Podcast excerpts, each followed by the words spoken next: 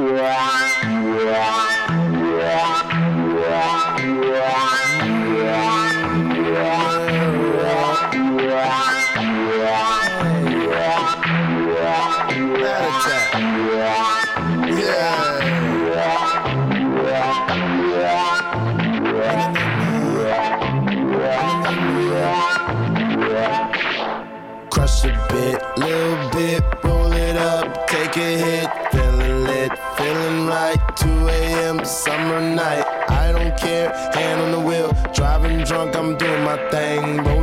beside and now, living my life, getting out dreams. People told me slow my roll, I'm screaming out, fuck that, I'ma do just what I want, looking ahead, no turning back. If I fall, if I die, know I lived it to the fullest. If I fall, if I die, know I lived in missing bullets. I'm on the pursuit of happiness, and I know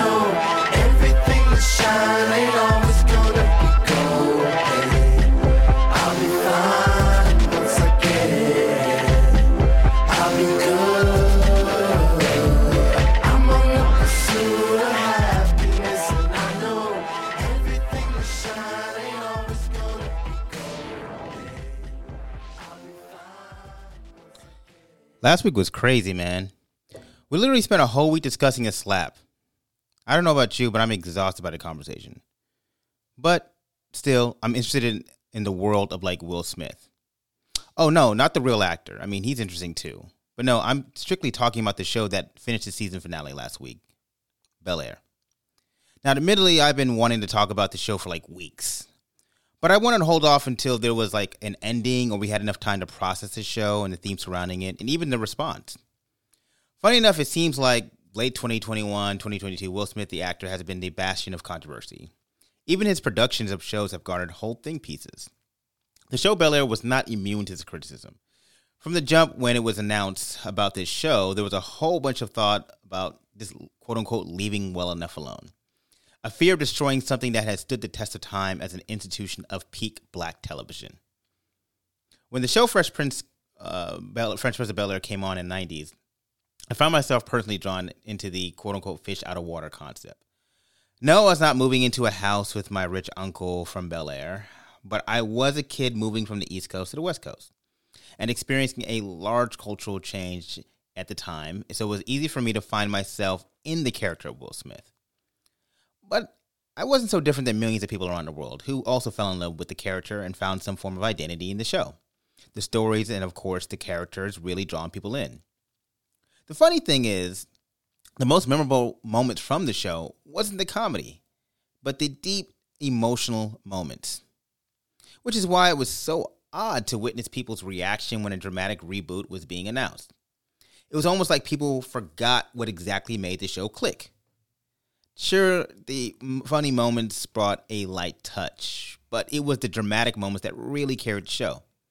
It's what made it different than, say, Martin, which was strictly comedy based, and obviously, as honestly, probably my favorite show. Probably a little bit more than Bel Air, but we can get into that later on.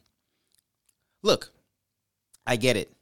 We are married to our memories, and we are extremely protective of them when they are good memories. But as I always say, and you've heard me say this on the show before, nostalgia kills perspective.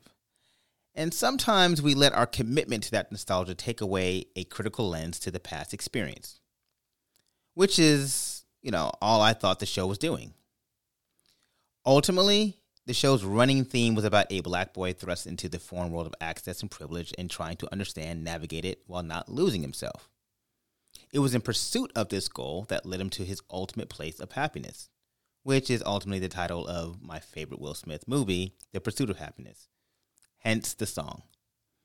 So we'll get into all that, and you know, I want to delve into it. But before we get into that, welcome to Uncultured Bias. My name is Kamara Williams. I am your host. We say that culture is a matter of perspective and opinion. After all, culture is just another way to say discovered. We are uncultured, we are biased, and we are black. If you're tuning in for the first time, thank you for tuning in. If you're returning, welcome back, welcome back, welcome back. Um, we have to ask everybody to continue to share the show amongst their friends, peers, colleagues, family, all that wonderful stuff. Because sharing is caring. Uh, share it through Spotify, Apple, you know, text message, social media, all that fun stuff. Um, the other thing we haven't said this in a while, but we ask people to keep always review the show. If you're on Apple, put you know give a five star rating. Um, you know, it helps the platform uh, decide if people are really engaged into the podcast, and so really ask everybody can do that. Give a shout out to our uh, sponsors this week: My Compass Taxes, MyCompassTax.com and My Compass Tax Advisors, and you can reach them at MyCompassTax.com at 850-273-7193. It is tax season, so you might want to get up on that. Of course, if you're in a market for real estate, and everybody is right now because it is a booming market, contact, contact KeystoneGlobalRealEstate.com at 407-680-8510. And of course, you're in the market for probate, estate planning, wills, trust, guardianship, all that wonderful stuff. Please contact Smith & Williams Trial Group at 888-SWTG Law or at 888-798-4529. And of course, at C. Williams at swtglaw.com. All right, brilliant. Let me go ahead and bring in my guest, uh, Rob. You still with yep. me? I'm with you. I'm with you. All right, what's up, bro? What's happening, bro? It's been a while, man. We haven't we haven't connected in a while. I mean, we talk yeah, all the you, time, you and I, but I'm talking about on the pod. Yeah, you so serious all the time. Dang. I know I've been getting to like a lot of serious subjects as of late, man. So I, I wanted to do something real light this time around and just have some fun. You know? Uh Yeah. Because you know have a have a good pod. No nobody slapping nobody. Nobody's you know, just have a good fun yeah. light pod.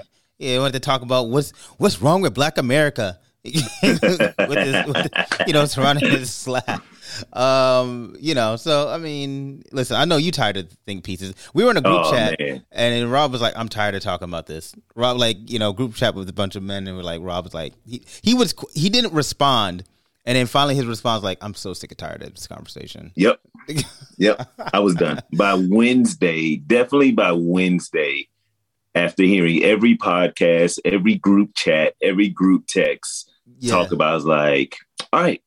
I have reached my limit. Yeah. I'm turning everybody on mute. It's wild because it's only been like one week and it's like it right. seems like we've really like it seems like it's gone on for like ever.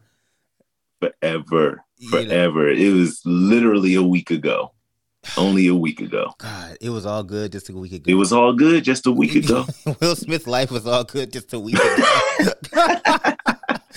it's just like Jesus, it just shows you how funny, uh, how quickly things can turn in one week. Mm-hmm. You know, definitely, but, definitely. But um, you know, speaking of Will, uh, you and I be we've been like talking about this show, The Fresh Prince of Bel Air, for like a minute, right?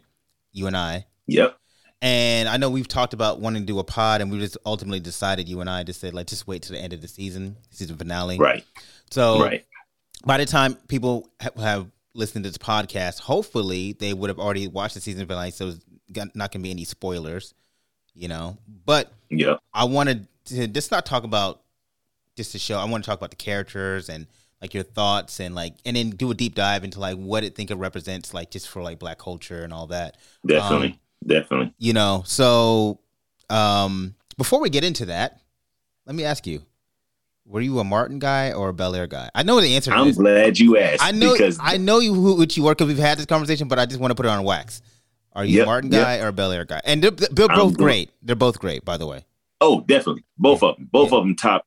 In my opinion, both of them are hands down in the top five all time black sitcoms, black television, black television. Period. Yeah. Top five yeah. for me, both of them.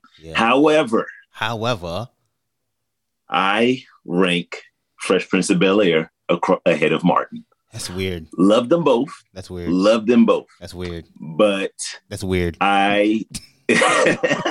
I'm just messing with you. Go ahead. um, I think the Fresh Prince of Bel Air was more versatile.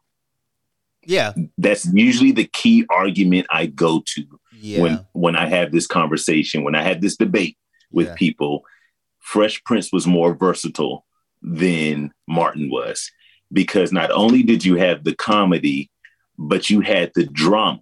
Mm. And the drama, and people sensed that so much that they were able to do a spin-off TV show, which we will go into, yeah, into it because the elements of the drama aspects of it were in the comedy as well. Yeah. Okay. So you like you, you're saying it was a better show because of the versatility.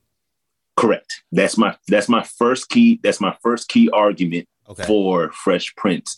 Okay. Comedic. So you know Martin with what he did. He was the first one to really like take a TV show and you know, well, maybe not not the first one. Shout out to Flip Wilson yeah. and and those and that came before him, but in our generation, he captivated us with his you know energy and the characters and the sense of hip hop um, on the mainstream on public network TV, but with Fresh Prince, he did so for me. For me, yeah, it was so much of everything. It was middle class black, middle, middle to upper class, upper class, upper class black America. Yeah. Um, it was the comedic sense it was a little, you know, street sense also leave with it, Will. Leave it to someone named the third to always want to pivot to the upper classity. Robert Foster's the third, everyone. That's a, you know, that's literally when you have a third by your name, you got to know he's going to be more attributed to the upper classity of society. No, I'm just messing with you. Okay, can the I? Black, the black bourgeoisie. The black bourgeoisie. let me let me just say this though. I'm going to say something that's you, know, you may be able to rock with it, may not be. I agree with you versatility. I always mm-hmm. kind of looked at it like it was a Iverson versus Kobe thing. For sure. They were For sure. they're both great. But yep. Iverson when he was you know, when he was running, he was like running the league and he he embodied a certain portion of the culture that like it was just it was undeniable. You know what Correct. I mean? And Correct. it's like I always looked at Martin as the same way. Like it was just so distinct and it was very touch tone to you know black black culture black youth black everything you know what i mean? It was it was unidentifiably black. Like even the way the jokes were right. you know what i mean? Like clearly targeted towards or you know inkling towards a black audience. Whereas you know it wasn't as versatile. They didn't really address any any strong subject. Mm-hmm. but when it was hot like I, I, there was a quote that you know, you always hear it's anecdotal. Of course, we don't know, but they would say Prince would watch Martin um, before recording because he was like he got so inspired because it was such a great show. Um, and to the point where Martin is still hilarious when you watch it today. It is still oh for sure. Like I use, I mean, it's funny. The jokes are still funny as hell.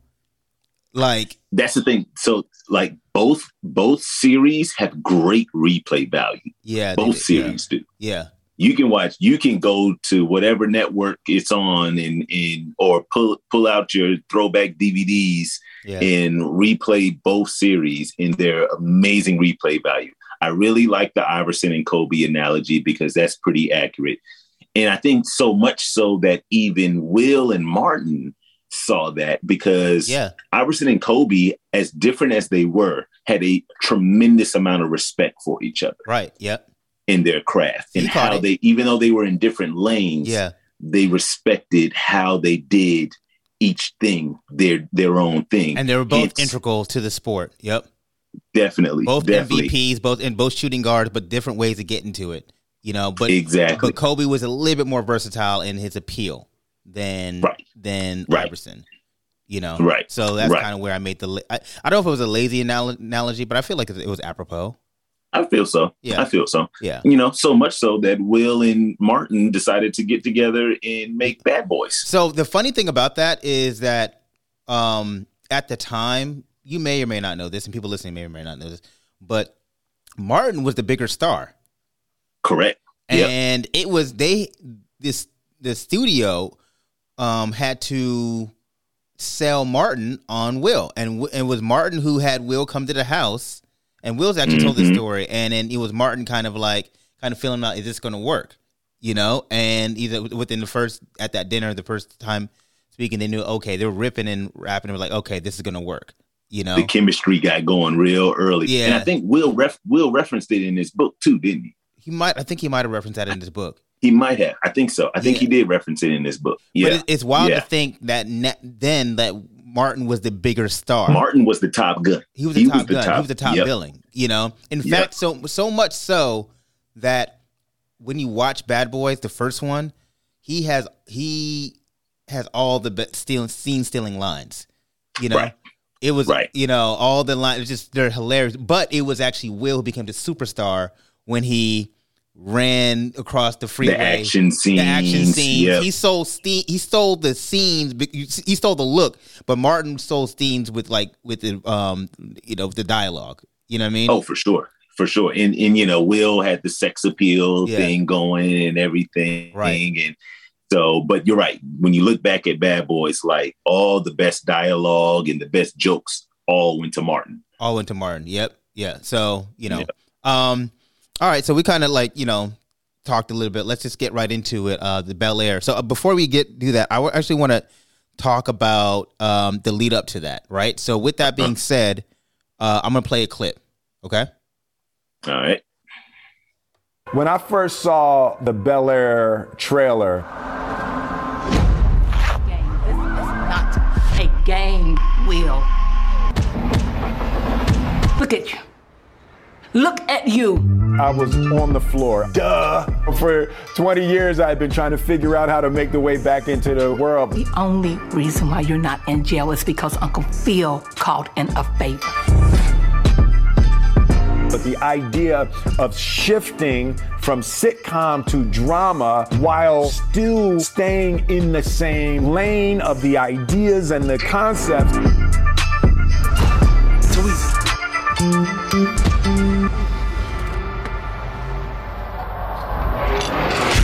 You throw this? Who's who's this dude? This dude's a genius. Get him here immediately. Hey, what's up, y'all? It's Morgan Cooper, executive producer and pilot director of Bel Air. I was driving down 71 in Kansas City. The idea hit me. I went to a coffee shop and wrote an outline for what I wanted to do, and we dropped it on YouTube. I met with Westbrook less than 48 hours from when we dropped it. He came down to the set of Bad Boys 3. First time that I heard something, I was like, yo, that's that's an idea that is brilliant. Morgan did a ridiculous trailer for Bel Air. We just talked about the potential of this show, and what I saw is that he got it. He just expressed his excitement about the idea, and he's like, yo, what do you want to do with it? And I told him what I want to do with it. He's like, all right, bet. We have just officially closed the deal with Peacock with an unprecedented two season order from a pitch.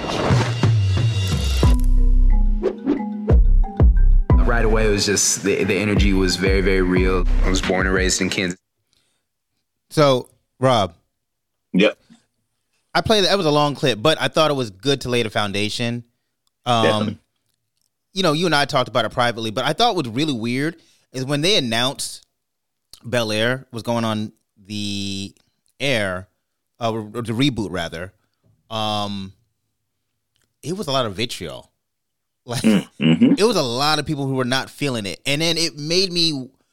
It was fascinating because it was like, like, and people were like, what? They're like, it was almost like they were shocked. And then, but you and I, I we remember we saw this trailer like two years ago, Yep. and we were like, I remember. we were, and we were like, yo, this is dope. Like, this is a dope concept. and so, like, it was shocking to us that almost like a lot of people didn't get it. Like, they didn't understand. They were like, it was, they were thrown off about the, you know, where this came from. Like, it's almost like out of nowhere. Where for us, we kind of been keeping up with this, you know, with this move for the last couple years, like off and on. Like, oh, okay, you know, they talked about doing a show. Um, Will Smith seemed interested. He was really, you know, geared into like dialed into the reboot. And so when they finally showed the official trailer for the actual one on Peacock, it was like, ah, cool. And other people were like, what? And that was a weird thing. And it made me think about, honestly, I think we talked about this, um, but you can. I want you to expound expound upon it. How things that are like subculture, like really start to like you realize that if you're not tuned into the subculture, it kind of throws you off guard about where the culture or where the where things are going. You remember that Right. conversation? Right. So I you- do. Yeah. So do. go ahead and uh, I want you to expound on that one.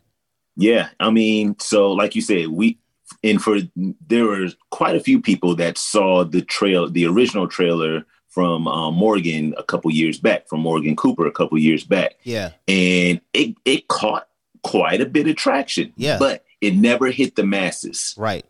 But it was very never hit the subculture. Very subculture. Very, very subculture. So now here we go. Two years later, Right. you come with this preview for, let's just say it, within the culture, we protect certain things Yeah. heavily. Yeah.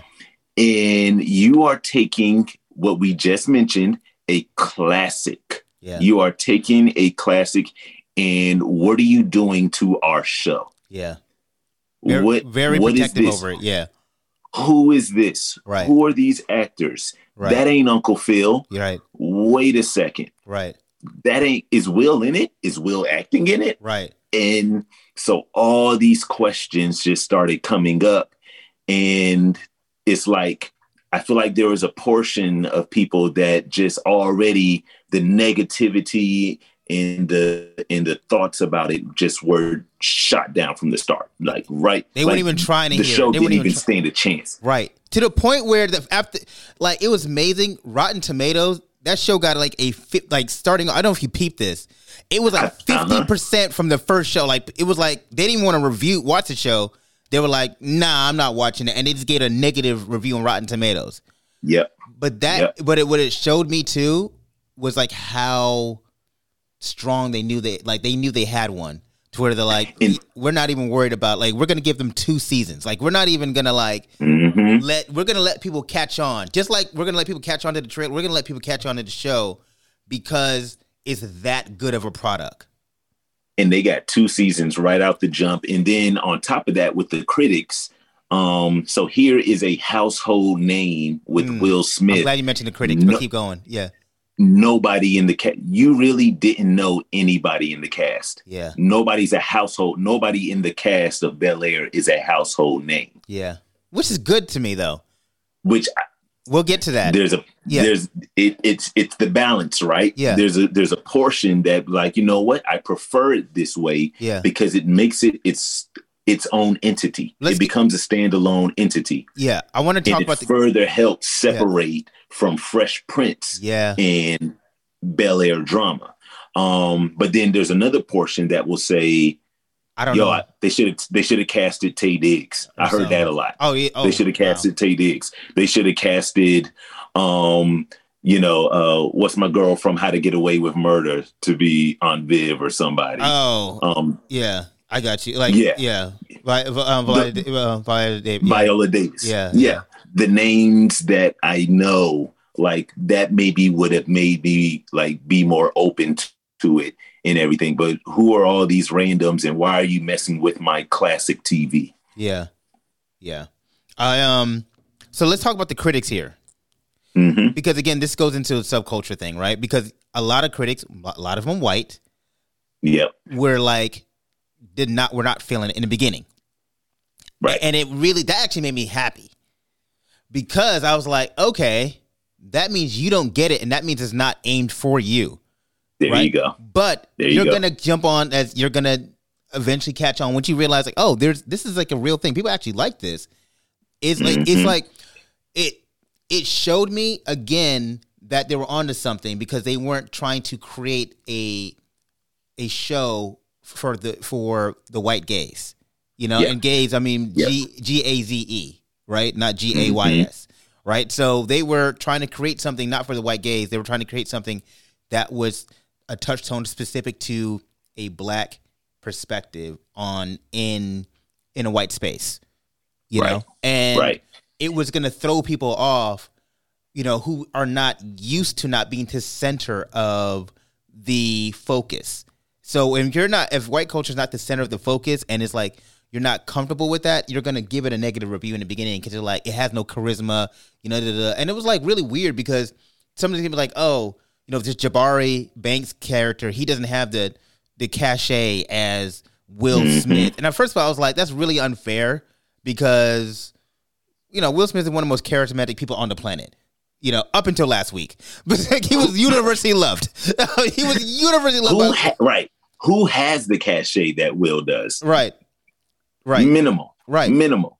Yeah, and Yeah. So like I, I thought that was not a fair characterization of him, and I thought it was they were putting an unfair hurdle in front of the actor trying to say you need to be like Will Smith. But this also made it smart to why they didn't make it a comedy.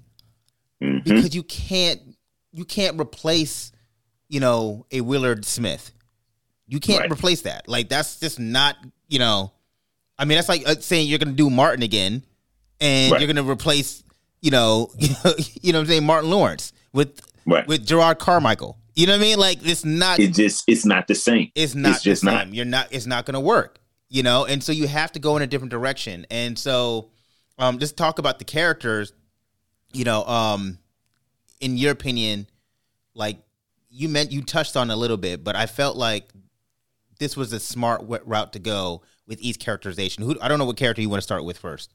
Yeah, and and before we before we even get into the characters, okay. I want to get into just like your initial thoughts coming into the show when you first saw it. I was hyped because for me, um, so it's on Peacock Network, and let's just be honest, who had Peacock? Who was watching Peacock before this came out? Not I. Not a soul. But you know what's weird? Peacock was unless unless you're watching reruns of The Office, which and... I did, which I did. But it Me was, too. This is weird though. I didn't know this, but Peacock was really was actually a popular streaming service. Like I googled it, it was a top four streaming service. I wouldn't have known. I wouldn't have known that. Because guess what? Because uh, Snowfall wasn't on it. Nope. Power wasn't on it. Nope. Um, any other popular a- Atlanta, which we'll talk about a little, little bit. Yeah. Um, that wasn't on it. Nope. So Peacock had no cultural shows featured yeah. on the network. That we didn't know of until I started seeing that, that we didn't know of. That they did. Yeah. What's that? The, the wine show. Um, oh yeah, yeah, yeah. Yeah. But that's actually that's not even exclusive to Peacock. That's actually um uh Grand Crew. Yeah, that's yeah, actually yeah. uh one of the new NBC series. Okay. And they just stream it on Peacock also. So that's not even exclusive okay. to Peacock. Okay. Um so yeah, so here they come with Bel Air. Mm. And I paid for my subscription. Yeah. Because I was like, I want to see this. I want to see what they got what they got for me. Right. And I believe they started with two episodes. Yeah, the yes, first two. They started with on two episodes. Sunday. They released the yeah, they released the first two right out the gate. Yeah. And all I know is to your point earlier, like, oh, this is for us. Yeah. Like, so from the jump, we get a, yeah. a gritty sense, a yeah. gritty scenes of Philadelphia. They, I mean, start off with Meek, you know, the and you and wait a minute, and you come in with the black anthem, yeah. dreams and nightmares yeah, the, in the locker room. Yeah. Yeah, and they and they and they are they are singing it too. Yeah, they, like, yeah. And I was like, oh, and like from that scene when they were right when they were doing dreams and nightmares, I was like, okay, yeah. I know what time they on. Yeah, yeah, okay, yeah. yeah. let's go. Yeah, let's go. Let's go. Like, okay, this is, this is this is what's up. Like I knew it was like it, it got me hyped. I was like, okay, this show is starting off the way it needed to start off. Yep. You know. Yep. Um. Yeah, I was, I was all in, man. I was all in from Definitely. the trailer. But the first two episodes, I was like the gospel. I was like John, you know, telling to trying to tell the world that you know the the Messiah next Messiah TV show. I was telling, yo, yo, we got one, yo, we got one. We got y'all need to y'all need to get this Peacock network.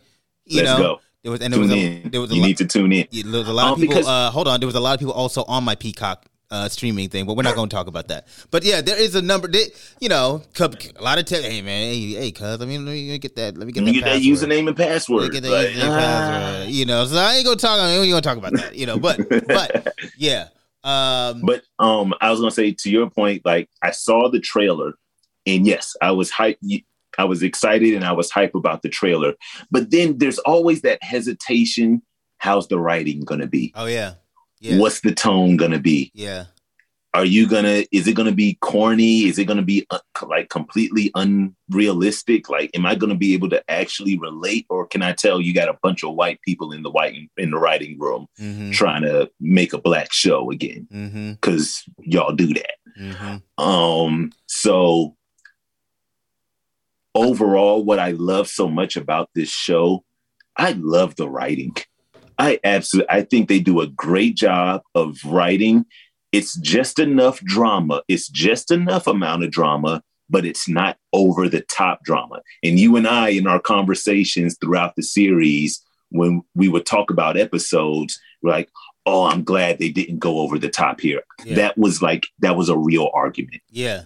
Yeah. That was a real confrontation. Like yeah. you could see that playing out in real life like yeah. that. Yeah. And it didn't just feel like something corny and over the top that you're like, okay, all right, I gotcha. Yeah. Yeah. You know, um, so the writing was really well done because it was it felt human and not mm-hmm. not manufactured, you know, out of like a Hollywood scope. It was like I can see that conversation happening. And I yeah. can see the nuance within the conversation. I can see why they would have I can see why the conversation would go a certain way. In fact, when they would say things like, "Oh, I was glad I'm glad they said that," not like something that was like manufactured or anything like that. I was like, "Oh, I'm glad the way they kind of talked about the subject or the conflict or the issue and you know it felt it felt really real you know right um so let's talk right. about the characters here yeah all right so i'll start out with the one um that everyone wanted to talk about carlton uh when it when it first came out carlton i'll yeah. start out with carlton um i absolutely loved carlton from the jump i know people I, hated him that was a sign to me so if you haven't heard already or watched, like Carlton is straight up preppy, yeah. coked out, lacrosse playing. Yeah. He like the the first half of the season, he's presented to you as the as the bad guy. Right. He's he's the uh, antagonist. Right. He's the antagonist in the story. Right. In the first half of the season. Right. And people love to hate him, and, and to the point where people were like, oh, this is a bad show. How could you do this to Carlton, to lovable Carlton? Right. This is a bad show.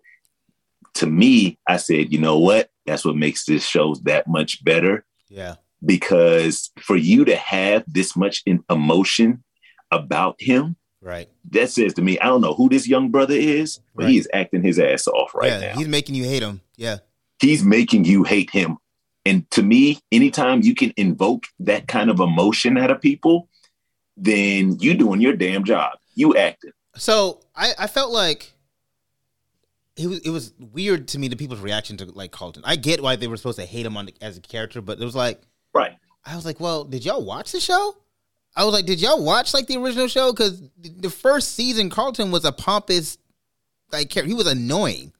You know yeah. what I mean? Like he was not the way he talked like this, Will, and like you, like you actually like it, he changed his cadence in season two or even mm-hmm. as season one went along, but he started off really, really pompous, you know? Yep. And so, like, it didn't surprise me. And it's again, it's a dramatic turn on the show that he started off pompous, a pompous asshole, because that's right. what his character started off as, is a pompous asshole. And guess what? A pompous asshole is going to be more like the person that you saw in Bel Air than you saw in the original episode. Like, you know what I mean? Yep. And so yep. he's gonna be standoffish. He's gonna be an asshole. He's gonna be, you know, um, he's gonna be, you know, a, uh slick and mm-hmm. undermining. You know what I mean? And honestly, out of touch. Out of touch. You know, like those it, first that that episode when um his white lacrosse teammates using dropping the N bomb yeah. in the locker room and he's not checking them yeah and everything and, like and I love that Will they they addressed that like I loved like yep. that so to me for somebody who actually grew up in you know white suburbia like mm-hmm. I thought it was an impro an, an appropriate conversation about what is that like to be thrust into an environment to where you see kids who don't look like you listening to music that looks like you you know what I mean? Go ahead and re- rewind that part. Just you know. Yeah. But like I mean, so like it's weird. It was it's a out of body experience almost, and um, to see that someone like Carlton, especially, and you got to think about his characterization. Somebody that he all the time he grew up at the center of this the center of the tension. You know what I mean? And as far as the banks are concerned, like he's the sole he's the sole black heir of the banks. You know, black sole black male heir rather. Right. Um, and you know, what I mean, he's always been like the the guy, like the the guy on, on that, that campus, and so of course he's gonna react, quote unquote, violently to a new person coming into his environment and almost usurping his power, his, his his stance within not only the the family but also on the social landscape of the school. you know, and it's unnerving. And you have to understand somebody like that is going to come off and be very standoffish. And so I understood that from the jump. And I didn't understand why people didn't understand that from the jump. It was like weird. Like it was really, really weird seeing people's reaction. Um, to the point where even I've seen a quote unquote this pastor talking about, oh, and Carlton has a you know, he was he he loved his body and and, and he was uh you know, he never was on drugs. I'm like, again, did you watch the show? Uh, there was an episode of Fresh Prince of Bel Air yeah. where Carlton is on speed. Yeah, like so. I'm like, what are y'all even talking about? Like again, right? This is broad strokes of people not understanding the characterization of this person. So I again, I got it. I understood it, and I was again, I was all in. You know, definitely. And I definitely. knew, I knew that it had to start from a place of where he did it in order for Will's relationship and him to actually have a real relationship. Yeah, yeah. Because then turn to the second half of the season, um, into the finale. Yeah. And it, guys, if you haven't watched the finale yet, please do. Um, yeah. Spoiler alert. That scene when Carlton goes to Lisa's door. Yeah. When Will went missing. Yeah. And when he said, "I need him," no, no, he said nobody else has been he was always there for me, even even when I didn't want him to. I don't know whatever he said in that scene. I ain't gonna lie, it it it, it my my chest cavity started coming, started invoking some like, right. oh shit, like oh, right. oh he's really going in, like yeah, he acted. This boy is acting off. right now. Everybody acted their ass off. We'll get to that last, yeah. know, that last episode. Everybody like I I, I did a tweet like, you know, Peacock ain't paying people enough because the rent was definitely due in that last episode because they definitely everybody was putting a foot in the grits, you know what I mean, And it's still on on that last episode. Um, but again, yeah, like just talking about, I knew there had to be complete 180 on the character, and I was glad that they got there um, when yeah. they did. Uh, let's talk about our. Let's go to your favorite, your favorite character from the uh, season, Hillary. Yep, I knew you were gonna say. It. Yep, go ahead, go ahead. I love Hillary's characterization.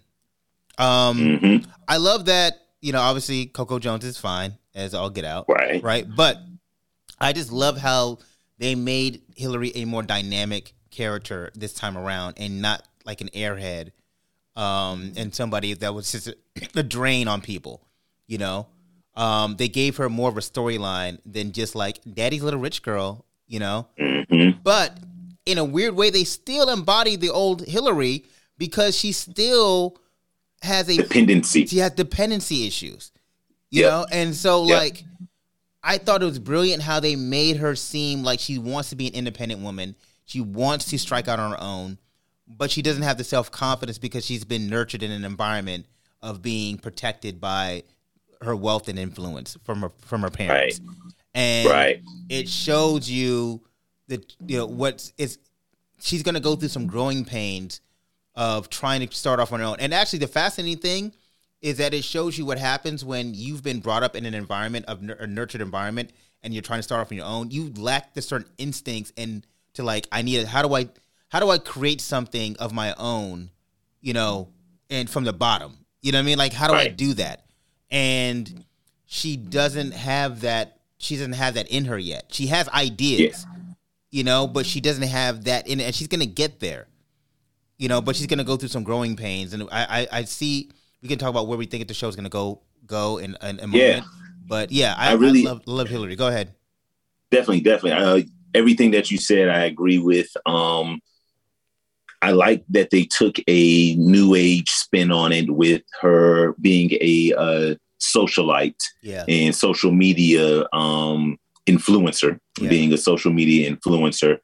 And so you see this sense from her where she does have a sense of pride in her culture, in in in black pride in herself. But at the same time, you got to get these streams. You got to yeah. get these likes. Mm-hmm. And so you saw the internal conflict yeah. that I think is very relevant today to a lot of today's youth yeah. that try to get in that lane of social media where that conflict of I know this isn't right, I know what I believe in, yeah, but I'm trying to make a living off of this this social media thing. So, you know, it's the new it's the new media, it's the new TV. it's the new radio now. Yeah. Is is the TikTok and, yeah. and, and, Instagram and being an influencer for these products. Mm-hmm. And you're still working with corporations and corporations demanding things from you yeah. where you may not necessarily agree with. Yeah. And battling that conflict. And I think they did a really good job of showing Hillary and just trying to navigate through this this world where you like you said she's just getting back out on the road for the first time on her own. Yeah. Mommy and daddy were always there to the point where she's literally just getting out of the house. Yeah. And I like how they tied her all to the end where now she meets another young socialite, um, Karrueche, think, yeah. who surprisingly did her thing. I thought Karrueche yeah. She did pretty thing. well. Yeah. Did pretty well. Well, she was on. She was on um, this other show on TBS called Claws, so she's she has some acting chops. I never watched that, neither but I, I, hear good things yeah. about it. Yeah, neither did I. But yeah, yeah, yeah. So yes, so overall, um, great sub subplot and sub storyline within the show mm-hmm. was the evolution of um in the maturity and showing trying to show the growth um where they left a lot to be for future for season two. They left a lot more yeah. for season two to see where H- Hillary's story is going to go. Yeah, yeah. Um, so let's talk about the um, another character that people had a little bit of controversy on was Ashley. Mm. You know, mm-hmm. and you know, th- you know, there was some murmurs that like, oh, I don't like how they tried to make her, you know, gender fluid. We, she, we I want to call her gay because we don't know what she is you know. Right. But she's she doesn't know what she she is. doesn't know what she is.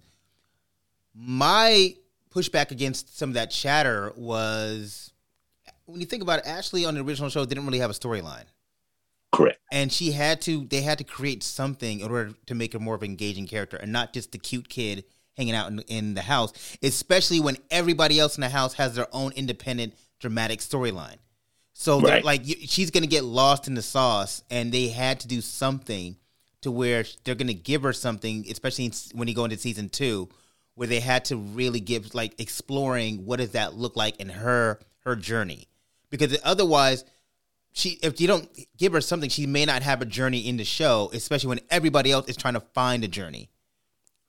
That's a really good. You know what? I never looked at it like that because I'm gonna be honest. Yeah. Um, I was critical. I was very critical of that storyline. I felt that her characterization was forced. Yeah. Um, like it had to be done in today's society.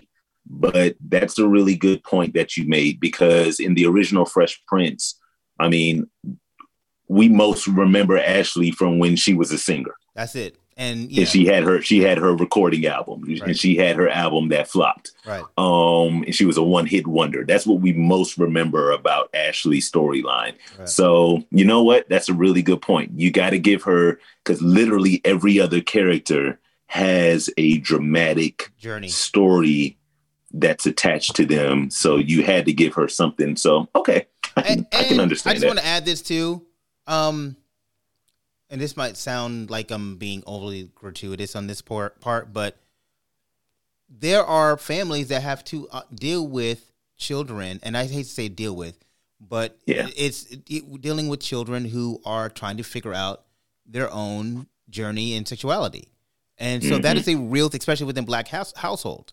So, like, to include storylines like that, I, I do want to say I I don't always I don't subscribe to the thing of like it's forced down our throats because I'm like that's a real they they, they exist you know uh, right. that community exists and they exist in the black community and so to to we cannot operate just solely off the fact of like they don't exist so those storylines are very real and I feel like it's important to have representation in that in that is ever talking taking a modern tale on the black American family then you know, yes, you should probably have a storyline that addresses a very honest issue within the black community and how is that taken on. You know, now how they deal with that, we don't know. And is it going to be, you know, overly gratuitous in their depiction of that storyline? We shall find out. Um, right. I didn't like. I'll get into that later on, but I didn't like the conversation you know, if we're talking about critiques on the show, uh, we'll get into critiques. I didn't like the conversation with when she going to the pastor and like, oh, you know, there should be because I thought that was like, I was like, first of all, my critiques were like, what kind of black family is what kind of black church are y'all just congregating before service? Like y'all, you know what I mean? Like that was weird. It was like, is this after service or before service? Like what? That was like weird to me. And then it felt like a forced conversation. And like, yeah, you know, that was like to me, that was a call back to like, I always think of like in the old days, like when our parents were coming up and seeing that on television, like it was more of a sense of community where they came together before and after church. So I kind of chalked it up to that. You, are right. You don't see that nowadays. Yeah. You don't see them meeting up before church, before before service starts.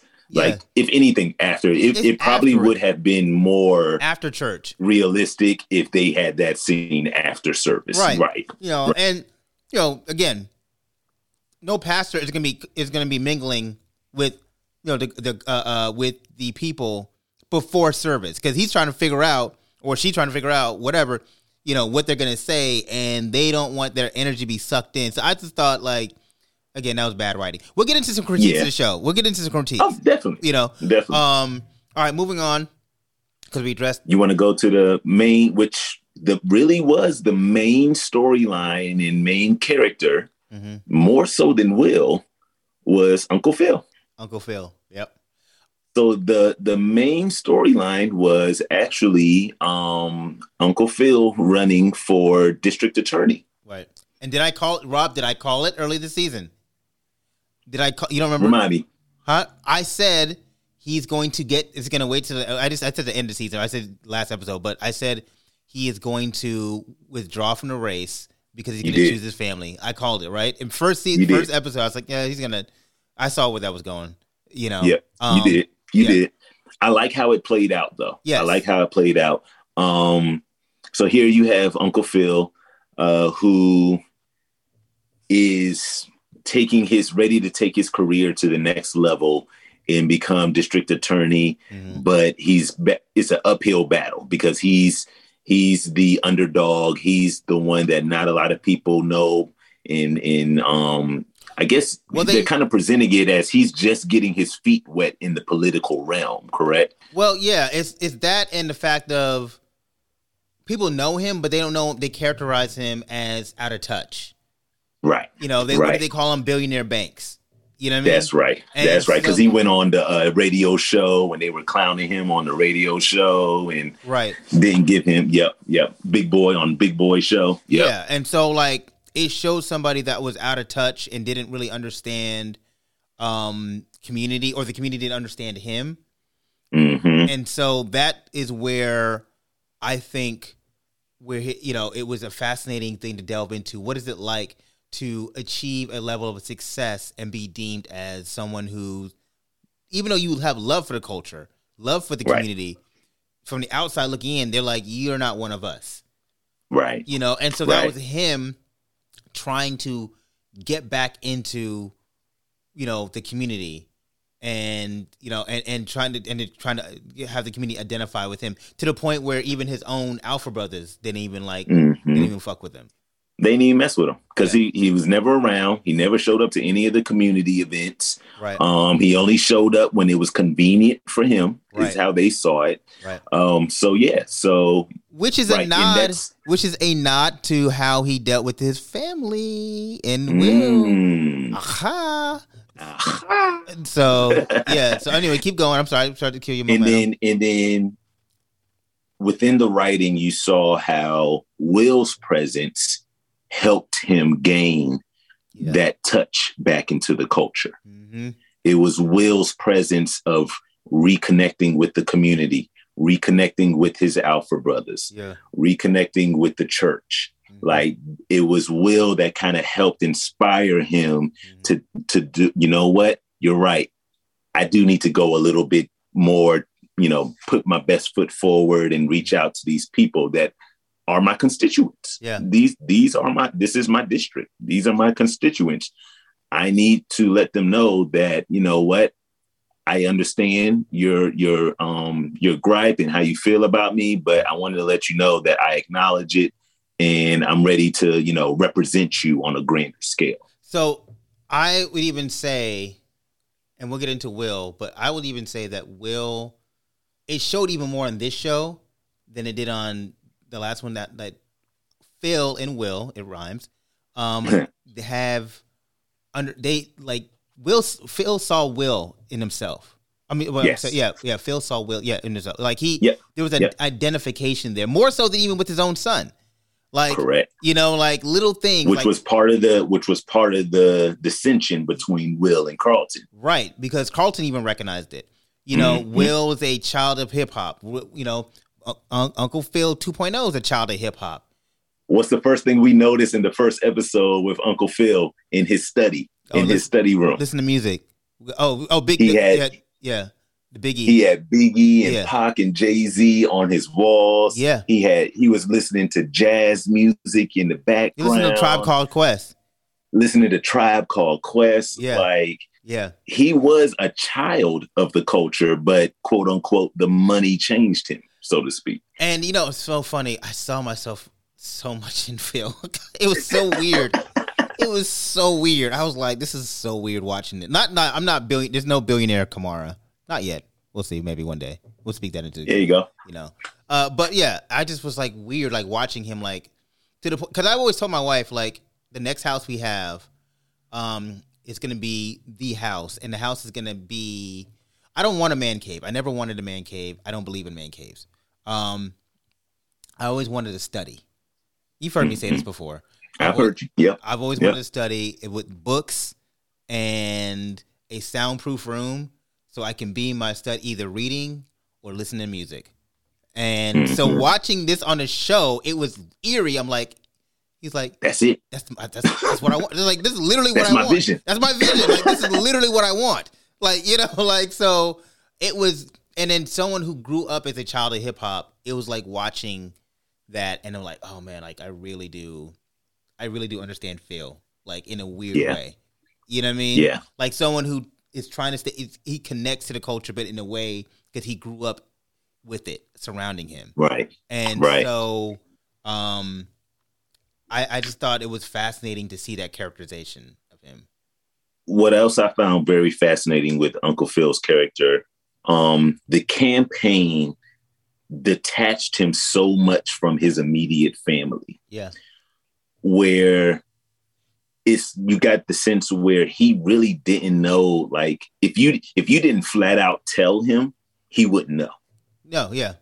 He he he was he was very much and this is what happens when you run a campaign it's very much a self-centered ideal like you know yeah. and like you because yeah. it has to be in order to run for office you have to exhibit a sense of ego and self-centeredness to think that i'm the one that people want to elect mm-hmm. and so mm-hmm. it it transfers into how you you deal with your family because again, it's just not you running for office; it's your whole family running for office, right? And whether they like it or not, and so, um, and sometimes when you talk with candidates, they often forget that, you know, or it's hard for them to kind of understand that, um, right? You know, and so to see that play out to where there was a level of detachment from him um, and his uh, even with Aunt Viv 3.0, you know, mm-hmm. it was a very there was a level of I need to get back into what's going on with my family, right? You know? um, right. And so I I got that, and I I understood that, you know, to the point where even at the end, um, in the finale, when Will went missing, yeah, and Carlton, and we'll get to Uncle Phil and Jeffrey's relationship, which yeah. we really enjoyed. Yeah. Um, but we'll get to that, I'm sure. Um, yes. But Carlton went to Uncle Phil and asked him, "So where's Jeffrey?" Right. Knowing he knew the answer already. Already knew the answer. Yeah. He already knew the answer. But dad, I want to see if you're if you're still in politician mode, yeah, or if you're just going to be my dad right now, or just be yeah, politician, or you're you going to be a family? Or you're just going to be real with me? Yeah, us, real with us real with us, right? Yeah. Real with us. Like the whole family is sitting there mm-hmm. in in this in this critical moment where Will is missing. And he was still in politician mode. Yeah. He couldn't turn it off. Yeah. Yeah. And Carlton was like, "See, that's that bullshit I'm talking about," and just stormed out. Stormed out. Yeah. And Ashley, Ashley, and Hillary on the couch, and Ashley was like, "Dad, we already knew. We already knew. We were trying. We were just letting you know. We just wanted to see if you're gonna be honest about it. You know. So I think that's going to be a point in season, season two. two. Yeah, of him getting back. Into- Uncle Phil. Uh, yeah, trying to figure out, trying to reestablish his relationship with his own family coming off of this campaign. Yeah, and, and, and connecting and trying to be as heavily involved. Um, let's move into Aunt Viv 3.0 because I do want to get into Jeffrey uh-huh. in a uh-huh. moment. Um, yeah, you know, um, again, I enjoyed her character. Mm-hmm. I enjoyed that they made her dealing with this internal struggle of I recognize my life has changed immensely and it's taken me away from who I am personally, spiritually, and for my own family. Like yeah. on the other side of the, the yeah. other side of the world, literally on the other side of the world, like we don't even go to family reunions anymore. You know, right. and so like there was there was a struggle within herself, and it, it to the point where in when you first met her, her hair was pressed, very much Michelle Obama mode, pressed down, laid, you know, um, mm-hmm. you know, and in the last scene, not the last scene, but when the, her hair was free flowing. So there was a character change in that dynamic and how the audience was supposed to receive her. Mm-hmm. You know, she was mm-hmm. not the same person when we met her. She was on the journey of trying to get back into who she was. You know, right? Um, and so I did like how they made her into this woman that's a lot interesting. Like she's still strong, still still, still very beautiful, but she's not as sure. But she did wasn't as sure about her positioning. She has here. She is living what appears to be a glorious lifestyle mm-hmm. in this mansion. Wait, staff, you name yeah. it, I can have it. Material things, I have it all but she was unfulfilled. Yeah. And to the point where she felt like her passion mm-hmm. was taken away from her. Yeah.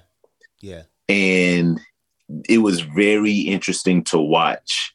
And I th- I really like I like the um artist storyline that do. they gave her because it fully showed like there's more to this woman than just being a housewife. Right. Like there's there's many other aspects to her into who she was. So you we you saw a little bit of it when she had her sorority sisters in the house and they kind of reminded her of who she was. And then again, just like with Uncle Phil, when Will comes into the picture, Reminds she's her, like, yeah. ah, that's the Philly, that's the Philly that I miss. That's that's the Aunt Viv, the the kid that I've lost touch with. But how about myself? How about like both Uncle Phil and her sister read her to a fifth, like to like, like yo, like you pretty much you you. First of all, Uncle Phil was like, I didn't. I didn't take away this life from you. You ran towards it. Like I didn't mm-hmm. I didn't stop you from doing that. Right. You you right. wanted this. Like I didn't say I didn't say put Stop down the paintbrush put the paint that brush down. You're you're you're with me now. Yeah, you yeah. I didn't. You gravitated towards it quickly. You know, mm-hmm. you know what I mean. To where like, and now you're resenting me for it, which is really fascinating because I never told you to do that. you know, right? And so, right. and then how did his sister be like? Uh, her sister was like, you know, you didn't build no pyramids by yourself. Like, kind of like you didn't this is not your life. And it keep, it was reiterated even with Will's father saying yeah. that when Phil Phil made money, like he he could say when when, when yep. the bank he said, made sure me, he emphasized that. Emphasize was, that, that was a really that was really interesting. Like they keep they keep mentioning this throughout the season that it was this ain't no this ain't no joint joint account situ like where y'all built this like yes, you were well, they, there. Well, they built it. They, they built it together. It they built it together because he, she's in his life. I don't want it, but correct. But correct, I do, yes. This is Phil's occupation that built that this. yeah, that built this lifestyle. Funded, funded, this funded life. this lifestyle. Perfect. There you go. Yeah. That's the word I'm looking for. Funded this life. Yeah, and so it shows that there's a bit of um feeling within Aunt Viv 3.0. She under she recognizes that and she mm-hmm. feels depleted in her own self and so this journey that she's on is to find herself in this world that she that she ran to because this right. i mean let's call it what it is most people male or female would run to a life of leisure mm-hmm. you know what i mean mm-hmm. that's not a that's not a diss on her hell if ivory became a multi-millionaire i'd be the greatest house husband like you wouldn't have to the house would what? smell like potpourri the floors would be, you know, immaculate laundry. You know, smell like sunflowers and lavender. I'm a, I'm I'm going to the gym. I'm gonna keep it keep it tight for you. I'm gonna keep it tight for you. You know what I'm saying? You, you know what I'm saying? I'm gonna be like the other housewives. Like we got yo, I got yoga at nine. I got Pilates. Right. I got uh, I got weightlifting at ten. You know, I'm like, got I'm like, CrossFit, CrossFit, CrossFit at eleven. CrossFit at eleven. Uh, got to kick up the kids. Then I gotta get the, got, I gotta get Ivory's uh, uh dry cleaning. You know. Yep. yep. You know, you be calling me, yo, Kamara, what you doing? I can't, man. I got I got these kids, man. I gotta get my schedule. My schedule, man. I, you know. You know, so gotta listen, get these kids to practice. Gotta get these kids to practice. You know what I mean? I'm gonna be the greatest house husband to ever. so it's it's not a it's not a shot at um Aunt Viv 3.0. It's just really what it was, and I think her dynamic was interesting to the point where let's just talk with talk about Michael Ealy coming in. Let's go. Um, I actually like this storyline a lot. Mm-hmm. I know people are like, "Oh no, I don't want Aunt Viv to cheat." I'm like, I don't think she's gonna cheat, but I um, I do think what's happening here is that it shows when Aunt it showed that Aunt Viv, you know, there's a, something between um, Michael Ealy and Aunt Viv. I forget the guy's character's name. What is his? Yeah, but what's his name? Um, uh, we, will just call him Mike. Yeah, we know. Yeah, uh, yeah, but okay. But anyway, the point the point of the matter is, he speaks to her on a level that spiritually that um Phil can't. Phil can't. You know, and it shows that there's a level of attraction mentally, spiritually uh-huh. to somebody who understands you and speaks to you in a mode that you know, your partner may not. And male or female, that's a very alluring thing. You know? Can, that's very real. And that's a can I can mm-hmm. I say, let me just finish this point? And it shows, and I wanted to make sure this is very clear, that support and interest are two different things. Mm. Because Phil can support you, but when somebody not only supports you, but they are interested in you, that is a different level. And mm-hmm. when somebody's interested not only in you, but in the things about that that are interesting to you, that that draws you in. And I feel like that's a conversation that we don't have. Like all the time when we talk about marriage or infidelity or anything like that, it's always about the physical. It's always about the sex appeal. It's yeah. always about the the physical appeal. But it's but people don't talk about but what is it when somebody interest you're interested in something and somebody else is interested in the same thing? Right. And what does that attraction do? You know, and I think that was a great it's a great introduction to that conversation that mm-hmm. they're going to have to reconcile. Mm-hmm. You know? Mm-hmm. To the point where we even get left off with Aunt Viv 3.0 going back to Michael Ealy and continuing conversations with him knowing that yes, it was discussed between her and Phil, yeah, but it wasn't settled, and right. she knows it wasn't settled, and she knows that it's a little taboo by still by still being messing with not met, but being in his space because I don't want to say messing. Yeah, yeah. Okay, yeah, just still being, being, in that space, being in his like, space, and being like, you know, like where I probably should stay away from that, but it's an alluring thing of being with somebody who understands me and understands my right. art. Right. You know? Right. And so like I feel like that is something that is is a fascinating gonna be a fascinating play because I still don't think she's gonna cheat on him.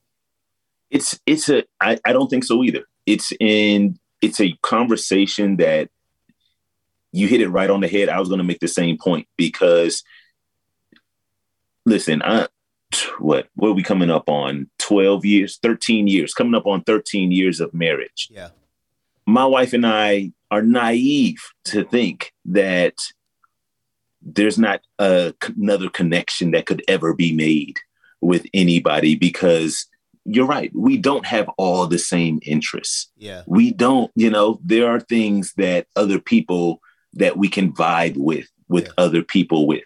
Now, what you do with that connection that's another story. is where it really gets into like what kind of spouse are you? What like still honoring your marriage and honoring your relationship yeah. despite that connection you may have right. with somebody else. That's where the real test comes into play. But that was a real life situation that that Aunt Viv 3.0 is going through right now. It's that's a that's real not reconciled, yeah. And yeah. And so like to the point where you look at things and you're like, okay, it's just imperative on the spouse to recognize that I may support this person, but I have the support goes more than support. I have to like delve into their interests because mm-hmm. if I don't mm-hmm. do that, mm-hmm. that space is going to be empty and it's going to be it could be occupied by somebody by else. Somebody else. And you have to, and this shows you as a spouse, you always have to you always have to like cut the weeds in the grass yep. because those things can crop up and you have to always make sure like okay, let me talk about this person. This I know this person's really into it. But let's yep. let me talk about that with them. You know, and let me actually bring something to the conversation that's a perspective because that's going to draw them in. Otherwise, you're going to you're going you're going to end up in danger. So I think that was a great great um characterization for Aunt Viv 3.0. Definitely. And now and now in the conversation on Aunt Viv again going back to the writing um by the time Michael Ealy was introduced to us I never felt like the writers were going to take the Tyler Perry route. Yeah because let's just keep it it's real, people. If this was a Tyler Perry production, oh. she would have been cheated. She would have been. She would have been bent over legs in up art in gallery, the air, in the art gallery, bed, yeah. bed back breaking. Yeah. let's just keep it funky. That's that's right. what it would have been. So, kudos again to the writing for not to taking the writers of bait. this show, not taking the easy bait. Yeah, exactly. Thank yeah. you. Yeah, thank you. Yeah, I I I really did appreciate that. Um, move on to Jeffrey. Yes. I love Jeffrey. Hey, we all need it. We all want a Jeffrey in our life. we need, we? I need a Jeffrey in my life. I need. I we all need a Jeffrey. There are levels life, of success bro. to where I'm like, I don't. I don't think I. I don't have Jeffrey. I need a Jeffrey. I don't have a Jeffrey in my life. Um, I need a black. I need a special ops man. I need a special ops man. You know that's down for whatever and just just walks quietly, but but also swagged out. Like you know what I mean? Like just yeah. just super swagged out. Like you know I'm just like, man. Like, you know, you know, Jeffrey be pulling them, but Jeffrey ain't gonna never talk about it. Talk about it, you know. We don't talk about it. We don't, we don't talk, talk, about, it. We you know too cool for that. We, we, I got it. I, you know what I'm saying? You know, I, I, I, I handle mine. Yeah, I, I handle mine. I handle mine. You yeah. know, even to point where Viv's friends are checking for him. He's like, it's cool. Yeah, it's cool. I, I mean, I see you. I yeah, see you. I, I mean, you. Yeah. when when I'm when I'm ready, I'll holler. If I'm, I'll, I'll come see you. If I decide to do that, if I decide to do that, yeah. if I can fit you in the schedule, if I can fit I'll you in the schedule, because I'm, you know, I'm, I'm black ops right now. You know, I'm doing, yeah. I got my, I got my schedule filled. So, but please believe when Jeffrey, when Jeffrey hit the hit the you up, yeah, text, yeah, oh, they answering. You know, the the WYD, you know. Yep. what did how did, what did Kanye say? When I hit you with the WD, hi with a bunch of eyes, yeah. not hey with a bunch of. That's Jeffrey. That's, Jeff- That's Jeffrey. You get the highs with a bunch of eyes. You know what I'm saying? so, um, yeah, man, I love Jeffrey, and let, us just get right into it, man. I I love, I loved, and we got to see how it ends up. But I loved mm-hmm. their dynamic. I didn't like how Phil yeah. treated him, but again, I did like that they don't make Phil a perfect person. They give him right. some dirt on his spirit, like you know what I mean, because he needs to reconcile that. Like he needs to bring his fa- uh, the whole thing theme is Phil needs to bring his family back together, and Jeffrey's part of his family.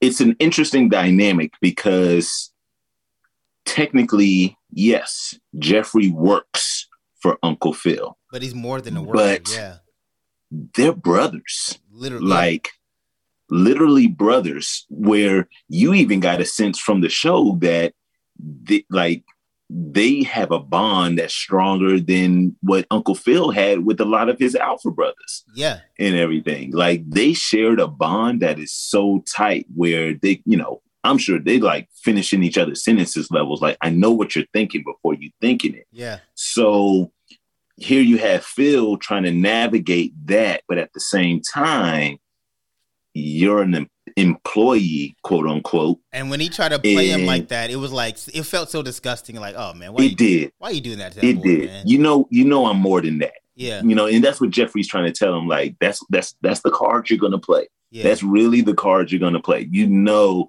like I'm an extension of this family. You know that I will do anything for those kids, for your wife, for everybody in this that. household. He said, I would do anything. I love y'all. I literally mm-hmm. said, I love y'all. I would do anything for y'all. Right. And to the point where you feel like Phil knows this and he takes advantage of it. He does. Based on the things that he asked him to do throughout the season. Yes. He puts him in compromising situations. I want to point out something though. When you rewatch the old show, I don't know if uh-huh. you felt like this. Did you ever feel like sometimes like, damn, why did, why did Uncle Phil 1.0 treat Jeffrey 1.0 like that sometimes? Like like yeah. kind of like like damn man, like you know what I mean? Like like like they called they called him family but in the original yeah, Fresh Prince. Uncle Phil but would, would, be doing them dirty. You never felt like you never felt like Phil and Jeffrey. They never. I, I can. I cannot think of a moment where Phil and Jeffrey really like shared like a brother brotherly moment. Well, it wasn't until like the last season when Nikki chose him to be the Godfather. That's right. Yep. You know, yep. But like yeah. it took a while. But in the beginning, it was like it's like they kind of sometimes they did Jeffrey dirty a little bit. Like they treated him like an employee as opposed to he's someone who literally is part of this family. He's part of this family dynamic. You know what I mean? Yeah. Because he clearly yeah. cares about everybody in an intimate way. You know what Definitely. I mean? And so, um, you know, I just love I loved this concept of exploring what his brotherhood looked like. And again, mm-hmm. they're gonna they're going to obviously Jeffrey's coming back and they're uh, spoiler alert, he's not there right now.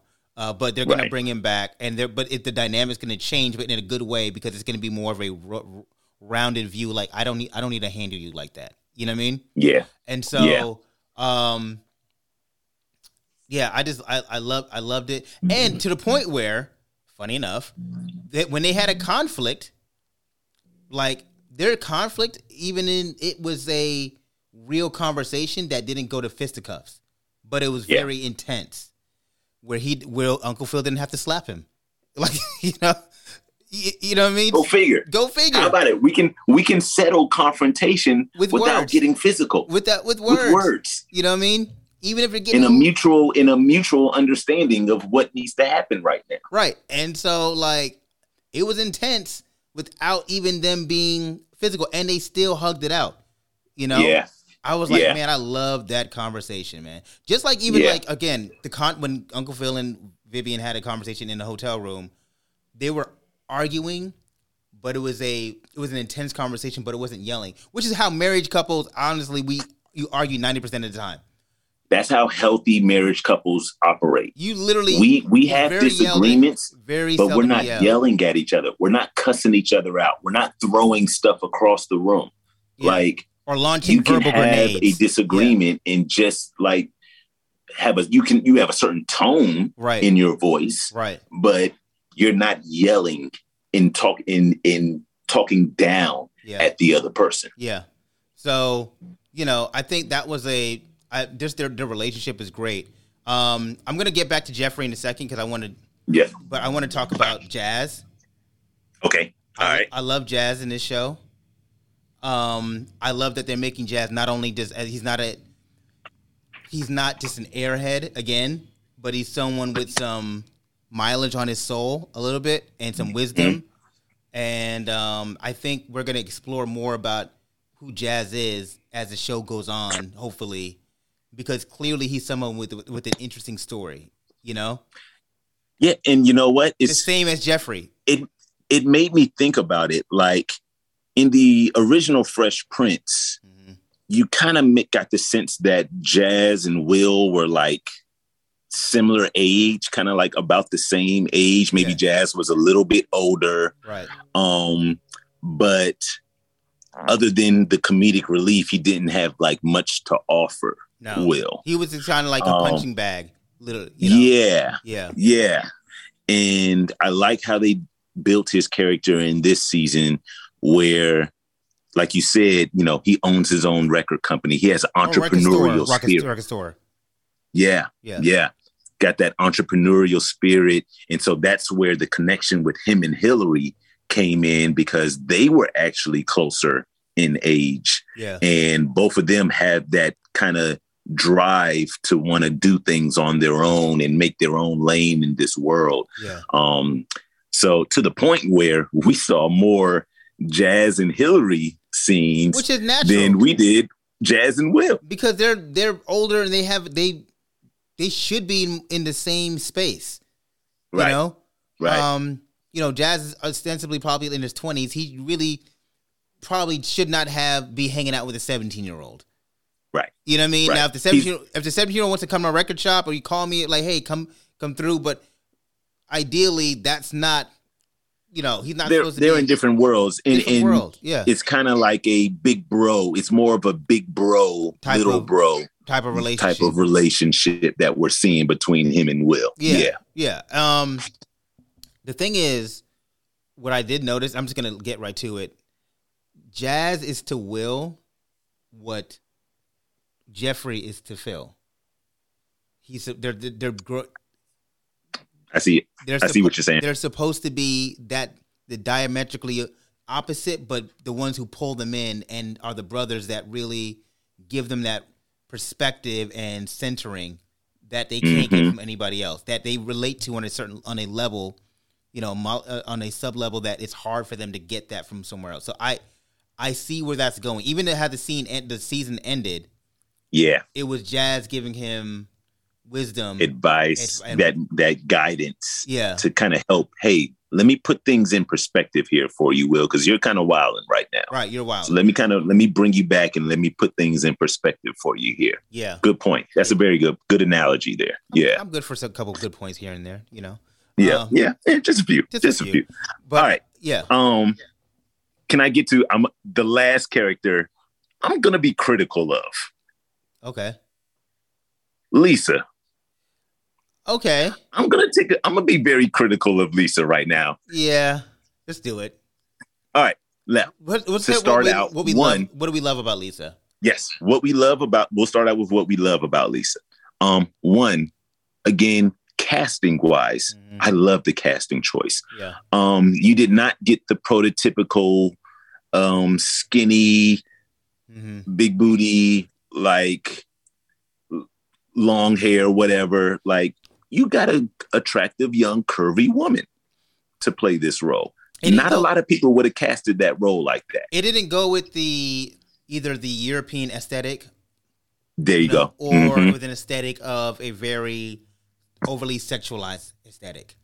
Correct. It showed Correct. a pretty a pretty young young girl with some substance, and mm-hmm. you know what I mean, and you know Kirby, you know, and still but very much um attract very bright, very very, bright. very um yeah. she's an athlete as well. She's yeah. on the swim team. Right. Um very intelligent. Um you know, a, a calming force for a lot, lot of people right. around her. So, like, the intricacies of who she was, yeah. I'm with. Yeah. I'm down with that. I was definitely cool with that. That girl messy though. like, I mean, that's that's my critique of the show. I don't like that they made her Car- Carlton's ex. They could have got they could have gotten that off without creating that dynamic. They could be like Carlton had a mm. crush on her they could have been yeah. like, you know, Carlton was friend zoned repeatedly and he felt the ways. They didn't have to make him make her like Carlton's former love interest. Cause like no this, cousin this that yeah, one of my biggest critiques of the show is that little love triangle that they created was kind of was whack. I wasn't with it. I'm not. I wasn't that. with it. I wasn't with that. That was that was that was that was very CW ish. It you was. Know, you know what I mean? you know, that was just very like what's that show they have on Netflix? You mentioned Taye Diggs. Um, what's that? All American. Very, very all American ish. It's very all American ish. I was like, okay, yeah. Y'all, you know what I mean? We y'all could have y'all took some missteps on that one.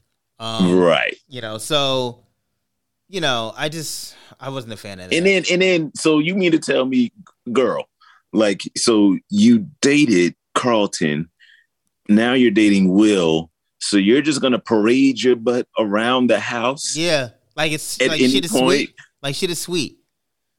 Like right. Yeah, like I'm just kind of like right. this is really that's really really awkward.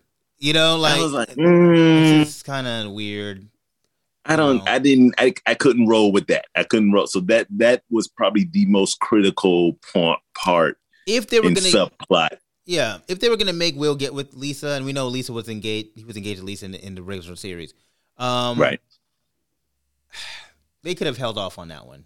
They could have been yeah. like, she pushed back, like, I don't want to deal with you like that. That's not. I'm not. We could have played that out, and I understand she was the you got the you know teenage teenage mind. Yeah. You got a girl yeah. that's that's the rift between the two boys yeah. is the girl. Okay i get that but i feel like you could have played it out. You could have handled it a little differently than what you did in the show. Yeah. Yeah i think so. Um yeah.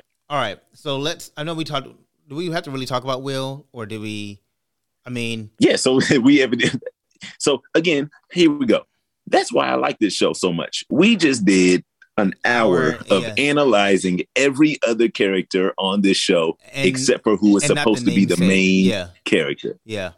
Yeah. How about that? How about that? I, I think Will's story is fascinating, but it's not the most fascinating, but it is fascinating in the sense of um, evaluating how somebody sees is is thrust into a life that is foreign to him. Right. And him trying to understand how does he work in his world. And yeah. I also it gives a picture of I think he's the he's the audience um avatar into what happens when you're putting into a world of class and wealth and race when it's all interceded mm-hmm. and how do you how do you you know work operate in this particular environment um and I think I love that this show, whether intentionally or unintentionally, sometimes delves into the concept of class and race.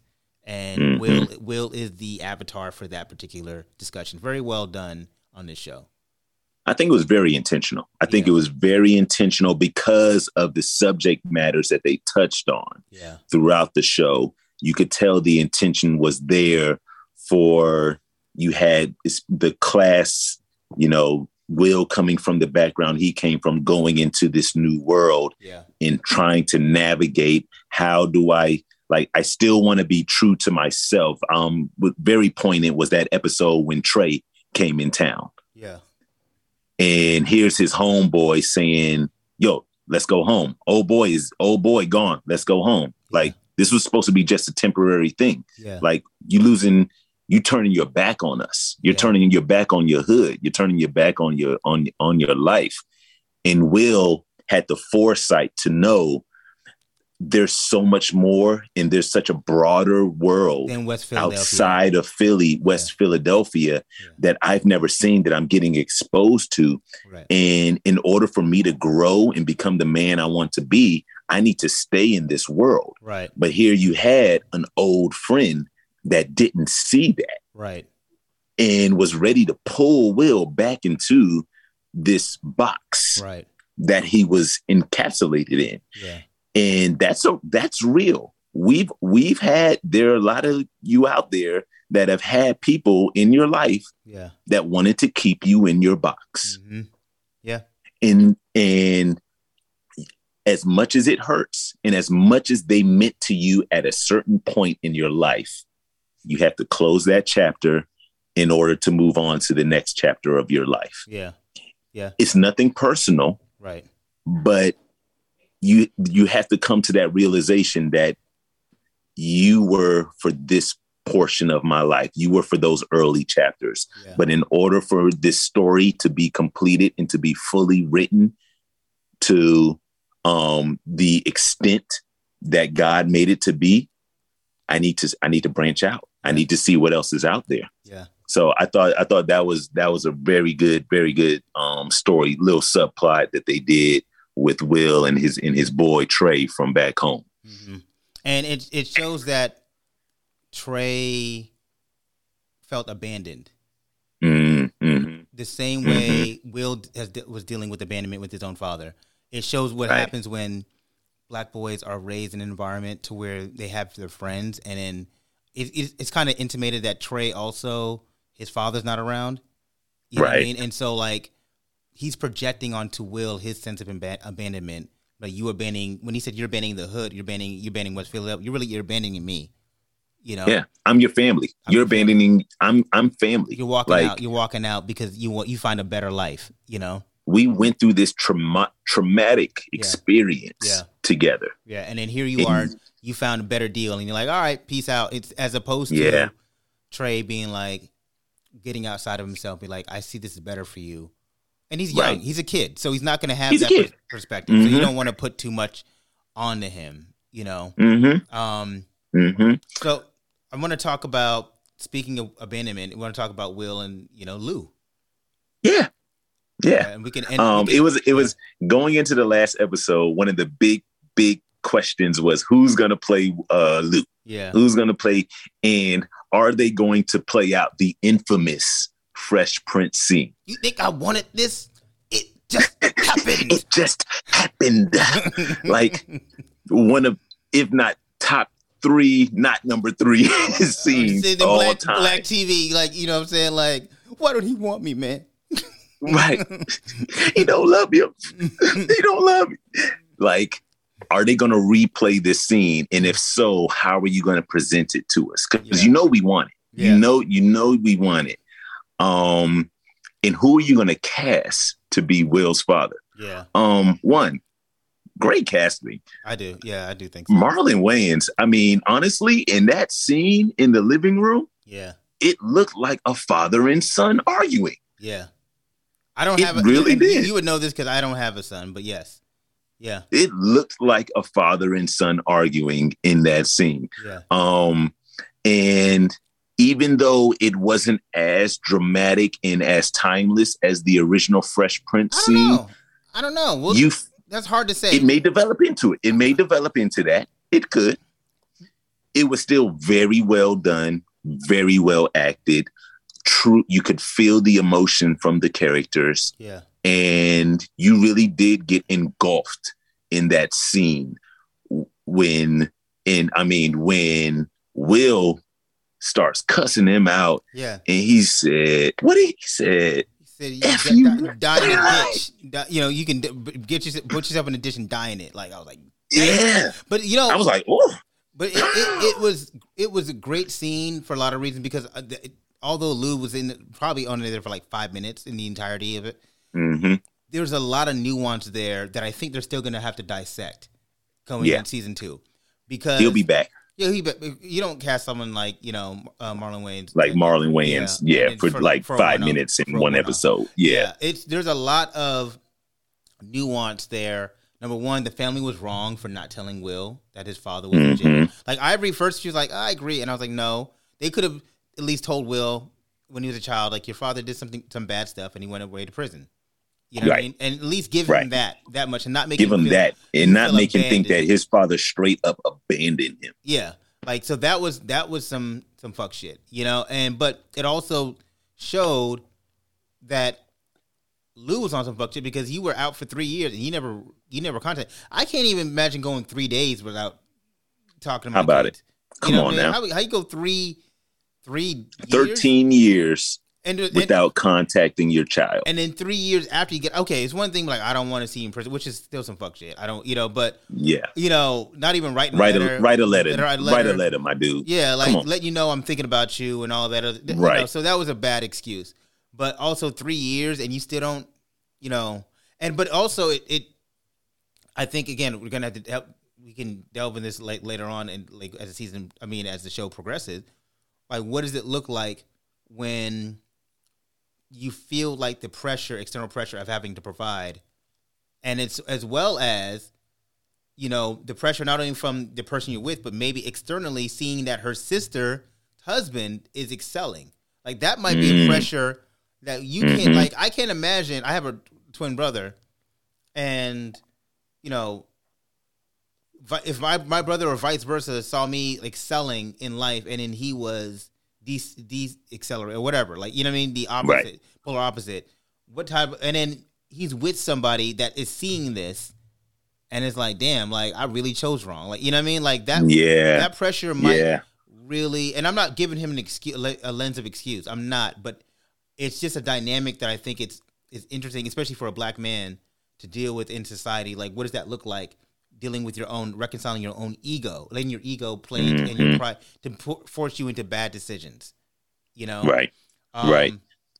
So I think that's something that you know I'm looking forward to them exploring and them exploring the, the your maturation of Will, uh, how he addresses his father. He he, he was right to get all that anger out.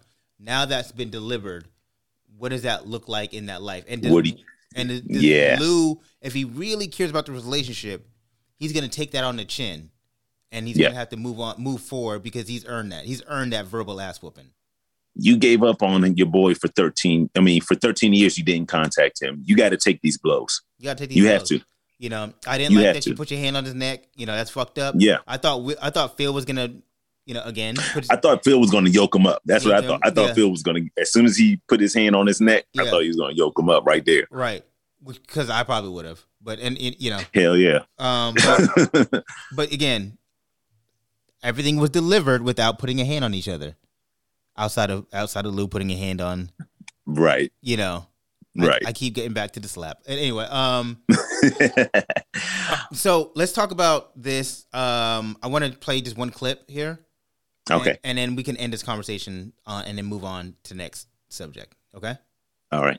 So great to tell black stories from black people's lives and their experiences. And it doesn't have to feel like you're selling out, you know? Hey, welcome to beautiful LA.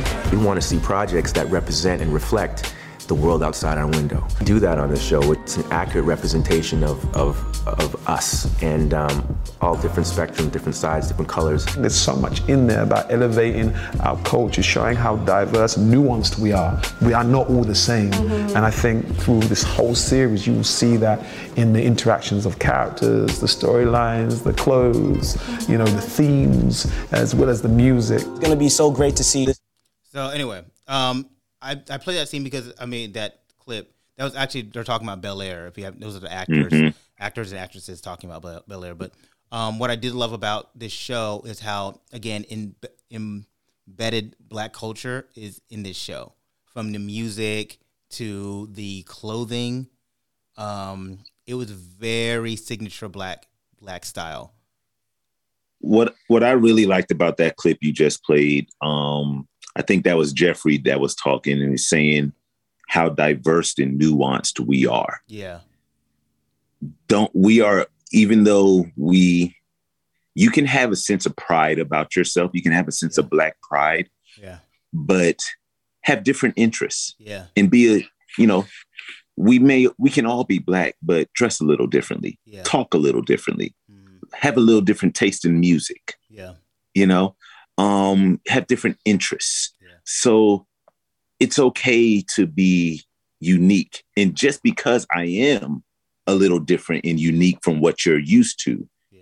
don't write me off. There's a multiplicity. And don't, yeah, there's multiplicity within black culture that we don't exactly. Always. Don't say that I'm not part of the culture. Yeah. And that I'm not here for the advancement of the culture because I don't approach it the same way that you do. Right, right. Yeah. So I, I appreciated that, and I think that's what I love about what this show's done, and what I think they're going to continue to do. My, you know, my f- final thoughts on this show is that we're going to see now. I, I think they had to. At first, I was like, damn, they put a lot into the first season. That was the pillars of the original show. Right. But I felt like as I thought about it, I was like, they had to do that in order to go in a different direction because yeah. they're going to be otherwise they'd be stuck to the you know the the pillars controlling narratives of the original. So it's like they had to put in the drugs, they had to put in leads, they had to put all these things in the first season. So when they can go off into season two and have their own story and set their own boundaries and and and push the boundaries rather on the characters, mm-hmm. you know, otherwise they're going to be married to you know Fresh Prince. Fresh Prince. It's just going to be Fresh Prince 2.0. This is going to be Fresh right. Prince 2.0, and that and that would harm it You know, so like mm-hmm. I think this is very exciting because we don't know where this story is going to go now. Because yeah, you know, there might be some. Yeah, there's there still was some beats that they can use from the old, you know, the old stuff that they they haven't explored. Of course, them going to Palm um, Palm Springs with Carlton and right. You know, what I mean, because they mentioned they mentioned that very briefly in the show, very slickly. We can get we could get into um, Carlton and Will going to college together. Right. You know, once they went to uh, went to college together, we can touch on that. But they they've already laid the foundation now. They did the homage to the original series. Yeah. They did little, you know, you saw little things here and there in the from the original series. The but you're things, right. Yeah slowly but surely we can wean off of that yeah. and become our own entity yeah. and truly just be Bel Air. Right. Right. And I think that's the exciting part. And I think we're going to see Will, what does it look like him exploring or being um, his own man in this new world and not just st- mm-hmm. stuck within, like, because remember, it ended like, who are you? Don't let the city change you. So now we're going to see what does it look like him actually going beyond this Bel Air and ex- and right because I think we haven't seen that yet. You know what I mean? Right. And right. You know, does he go to like the Long Beach? Does he go to um, Baldwin Hills? You know what I mean? Does he go to other mm-hmm. part sectors of LA that don't represent Bel Air? And does I, I think those are things that are going to be fascinating.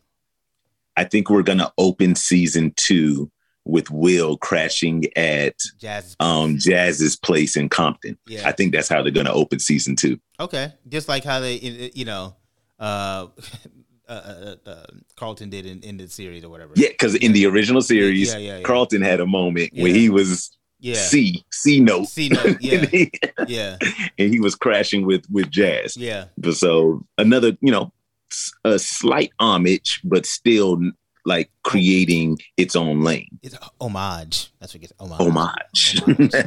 All right. Um, I know we we ran a little bit long, but I kind of want to talk about Atlanta. You still up for it? Let's go. All right. So just really quickly, man. Um, I don't want to. They're still we're still in Atlanta. Uh, I'm gonna play this 30 second clip and talk about what I think Atlanta's doing so fascinating this this season. Okay. It's one of them ones. But you know what that is, yeah? That's ultimate white guilt. I thought racism wasn't really a thing here like that. I thought it was more about class. Racism and capitalism, hard to separate, isn't it? Hmm. Yeah, because something only has value if uh, something else has less value. Yeah, I feel like any way you can buy a can of Coke, some type of racism going down there. Hmm. I thought if there was a there was a line in this show, the first three episodes, I think that was the line. That that's going to be the tone of the whole season. That's what. That's exactly what I thought. Yeah, this I, because go ahead.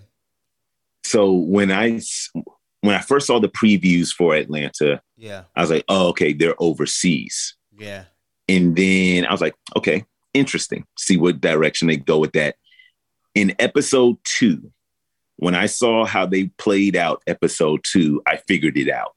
Yeah. I was like, oh, okay. So in the first couple seasons, we saw what the black perspective of these uh, black youth um, finding their way in a white world yeah. in America. Right. Now we're going to get a more worldly view. Right. How do they find their way and how do they navigate this world overseas? Yeah. Like just European. Yeah. America, European white, not just Yeah. America. We talking Right. all over. Right. Amsterdam, Netherlands, Right. England, London. Right. They're going all over. So I could tell, okay, this is what time we're on. And I'm with it. I kind of like it. I like kind it. of like it. I like yeah, I like Atlanta because it's very esoteric. You know, it's Mhm. not straight down the the um the road.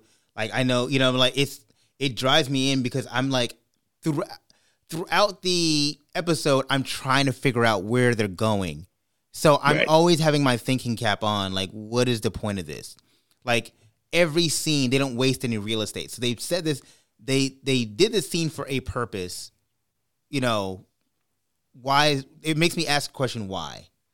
Yeah. You know, even yeah. when the first season, I mean, first episode of season three, you're like, what is going? First ten minutes. Where are we going with like, this? Where are we going? Where's Earn? Where's Paperboy?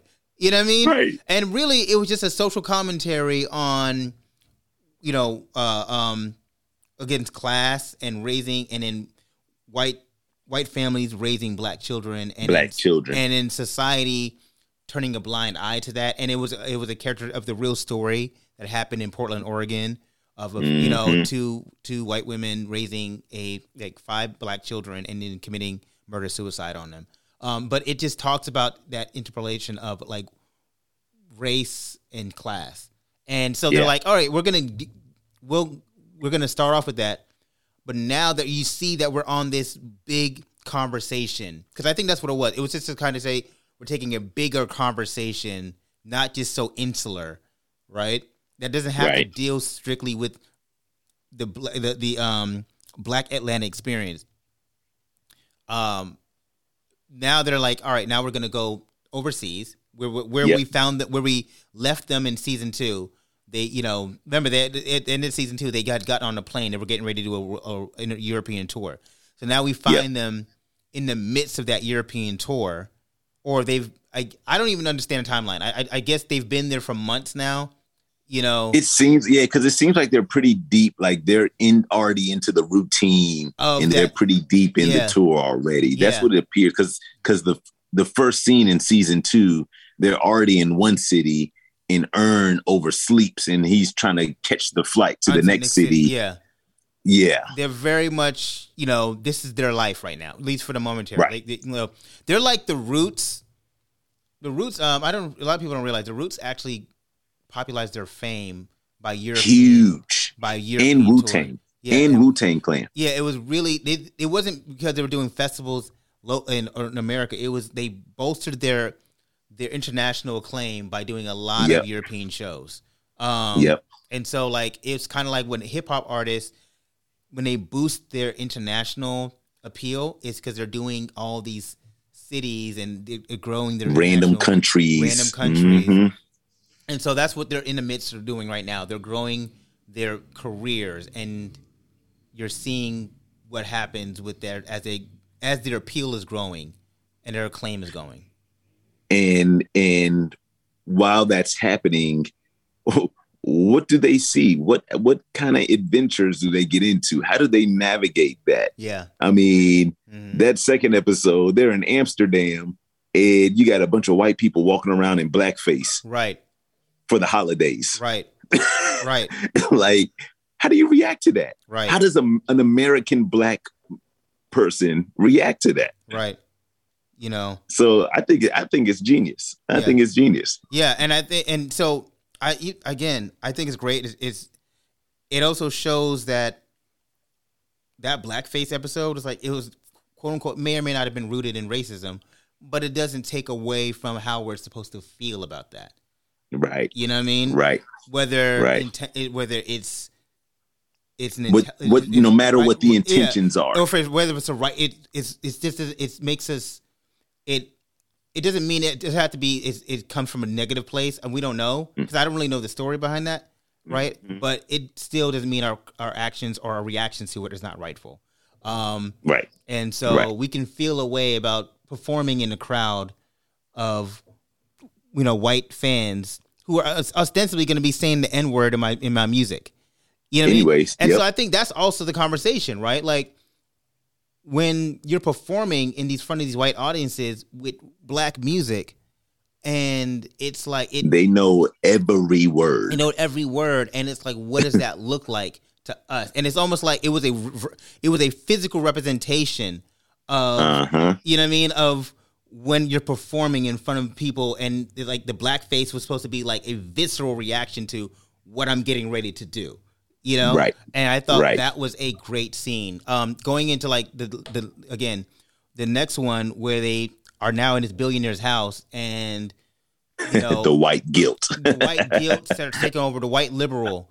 You know what I mean? And it it again it masterfully shows how they gaslight black pain and black trauma and recreate it into their own white guilt where that happens here in America, right? And so like Yep. it makes it in, not uh, inauthentic. You know what I mean? And Yep. so like it's and it shows how to, it becomes so manufactured that when something real happens, it's a detachment, right? There's no there's no Yeah. realness. And so again, I love it, and I loved again that line where he talks about how um exploitation. The entire episode is about exploitation. I'm sorry, yeah, It is. It- it's the Even with the black boy exploiting the white the white millionaire. It was explo- exploitation. And what is exploitation, right? Even to the point Mhm. where they have a house in a ghetto. You know what I mean? And then but Yep. and they build it out into like it's a billion dollar house. Yeah. You know what I mean? So like again, it's it's exploiting, you know, poverty and class as a share as a as a um a shield to, you know, capitalism or you know a, a, great um wealth uh, a wealth uh, disparagement you know what i mean like Right. it's, it's supposed to Right. show like the two differing worlds in such a clear identifiable way um Right. you know that often that happens like you know you see like why are you building up in this neighborhood like why do you have to feel Mhm. like you know what i mean like what did you get what do you get from doing that you know Mhm. um Mhm. there's a sense of wickedness in there you know what i mean like you're you're you're you're building up in the ghetto and using the ghetto aesthetic as a shield to your own wealth like Right. and i think it's like it's it's fascinating and again go, talking about the black artist who's taking advantage of the of the billion, billionaire son um what is earn earn he sees a picture of the of the family with the first bank with the first check Yep. check oh zero zero zero zero zero one and then the black slave in the back you in know? the back. And that's when he was like, Gotcha. Yeah. Okay. yeah Yeah. You need to put this kid on. yeah I'll be his manager. Yeah. We gonna get this money because you've been taking this money from us from day one. We're taking you've been exploiting us from day one. Your your family's income was um, uh, Built on my on my ancestors' backs. right. So guess what? Now we're gonna we're gonna take money. You know, and what did Paperboy say? Paperboy said that, you know, shoot, you know they, you know they exploit us.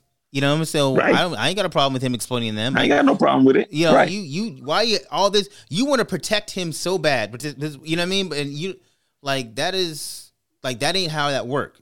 You know Exactly. and it's like I love that that scene that even in the midst of that, work, because again, Paperboy was taken advantage of. He stole Yep. that guy. St- again, stole the money. It's not because he couldn't afford to. He just didn't want to pay. He didn't want to pay him, which again is a larger piece into a larger conversation about Mm. you know white exploitation. I don't. I could pay you. I just don't want to. I just don't want to. You know. I got it. Yeah. I just don't want to give it to you. I don't want to give it to you. You know, um, so I love Atlanta, man, and I know we get. It's not. Um, I guess we can wait to the end of the season. I say we do. I say we go ahead and do like we did Bel Air. Let's Yeah. we'll come back around to it at Yeah. the end of the season because I'm sure we're gonna have a lot to talk about Yeah, by that time. yeah. Um, final thoughts, man. Yeah. Final thoughts. Um, Bel Air easily um my favorite show over these past few months on television. Um, and I'm deep into other popular shows like Snowfall and and Abbott Elementary. I think is a very well written, very smart comedy sitcom right now. But Bel Air really did provide and lived up to the hype. It really did live up to the hype for me. I'm looking forward to where they take the show now that they've built that foundation. I'm looking forward to seeing where they take it because I truly believe if they keep that same group of directors and writers, that the sky is the limit for this show and it can really be a standalone great series and kind of step outside of the shadow of Fresh Prince. Yeah, no doubt, no doubt, no doubt. All right, so I'm gonna end again as I usually typically do. Um, you know, as a letter to Black culture. So I say, dear Black culture, uh, we spent some time talking about two shows that, for the most part, do a deep dive into um, just the differing uh, valuation of blackness and what it means to be black in white spaces. Both are unique, but also both take on a subject in interesting places. While Bel Air elevates or evaluates rather uh, blackness through the prism of wealth and class, Atlanta takes us on a journey of what it means to be thrust into spaces of wealth and class, and based on based on your success and how we interpret that world. Both of them are interesting. Both of them are different, but both of them are correct, and both of them are needed. And as that clip from the Bel Air show shows, we have such a nuanced view of how we see the world that I feel like shows like these are so important because they allow us to bring out questions and create dialogue, such as what we're doing on this podcast. Uh, black culture is so intricate that you need shows like this in order to create proper perspective. And that's why I'm loving this new era, era of black television, even with Abbott Elementary, which we didn't talk about, because it allows us to do deep dives into subjects that were ultimately deemed too taboo. Even if shows are seemingly day and night, um, but as in black culture, while it may seem like polar opposites of this conversation, they still operate within the framework of thought, or in this case, the same 24 hours. So, with that being said, we're gonna ride out with this song, keeping with the theme of how we started out with Kid Cudi. So, till next time, we'll ride out. Uh. Uh. Uh. Uh. Uh. Uh. Day and night. I toss and turn, I keep stressing my mind, mind. I look for peace, but see, I don't attain. What I need for keeps this silly game we play, play. Now look at this. Madness, the magnet keeps attracting me, me. I try to run, but see, I'm not that fast. I think I'm first, but surely finish last, last. Cause day and night, the lonely stoner seems to free his mind at night. He's all alone through the day and night. The lonely loner seems to free his mind at night, at, at, at night. Day and night, the lonely stoner seems to free his mind at night. He's all alone, some things will never change.